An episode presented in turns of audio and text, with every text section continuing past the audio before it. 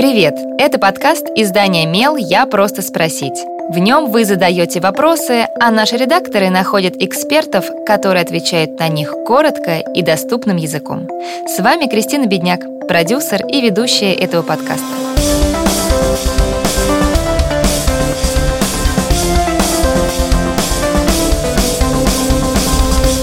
Лето, сезон отпусков на море, походов с детьми на речку и в аквапарк.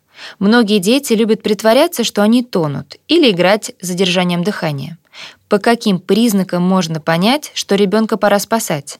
Отвечает спасатель Софья Буряк. Говорят, что утопающий в реальной жизни выглядит совсем не так, как это показывают в кино. Как тогда понять, что ребенок начал захлебываться и тонуть? И что делать в таких ситуациях?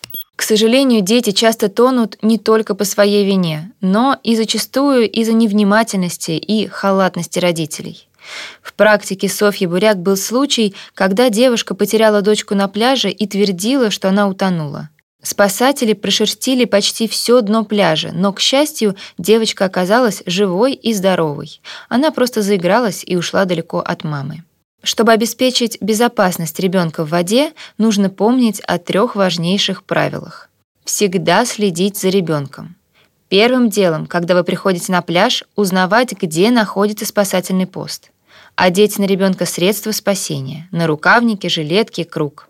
Если вы оказались на водном объекте, главное помнить, что тонущий никогда не кричит. Это все киношно и очень ошибочно. Даже если ребенок будет кричать, вы все равно его не услышите. Будет слышно только бульканье и плескание. Признаки тонущего. Рот то уходит под воду, то появляется над ее поверхностью. То есть тонущий за это время не успевает как следует выдохнуть, вдохнуть и позвать на помощь. Дыхание частое, тонущий захватывает воздух как рыба ртом. Голова того, кто тонет, откинута назад, рот открыт. Глаза либо стеклянные, либо закрыты. Волосы могут закрывать лицо. Тонущий может совершать попытки плыть в одном направлении, либо перевернуться на спину. Утопающий не размахивает руками, чтобы привлечь внимание, потому что в это время не способны совершать осмысленные движения. Они по инстинкту вытягивают руки в стороны, пытаясь оттолкнуться от воды. Тело тонущего человека в вертикальном положении. Если не вытащить его из воды, он продержится у поверхности от 20 до 60 секунд, а затем полностью уйдет под воду. Если утопающий зовет на помощь и отчаянно размахивает руками, это не значит, что он вас обманывает. Его настиг приступ паники в воде. Что же делать, если вы увидели, что ребенок тонет? Если поблизости нет спасателей, действовать нужно самому. Ребенок вряд ли сможет самостоятельно выплыть на берег.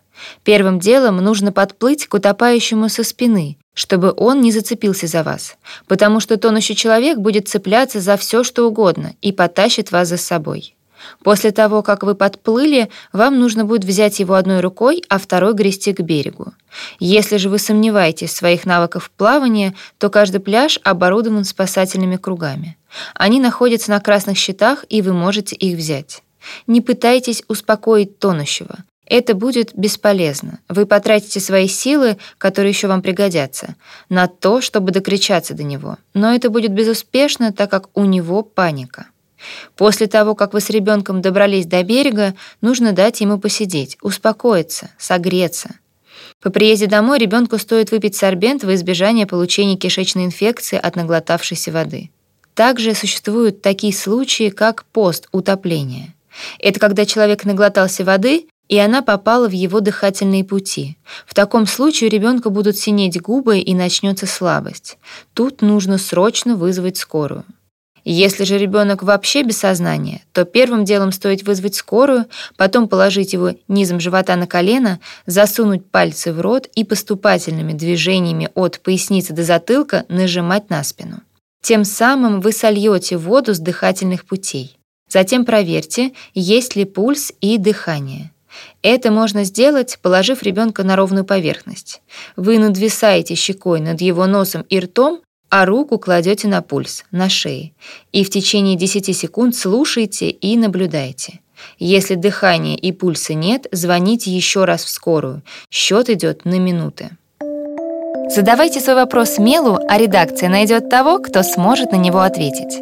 Пишите в наши соцсети или на почту feedback mail.fm. Мы не раскрываем имена, так что вопросы могут быть любыми. А еще ставьте нам оценки и оставляйте отзывы. Так больше людей узнают про наш подкаст.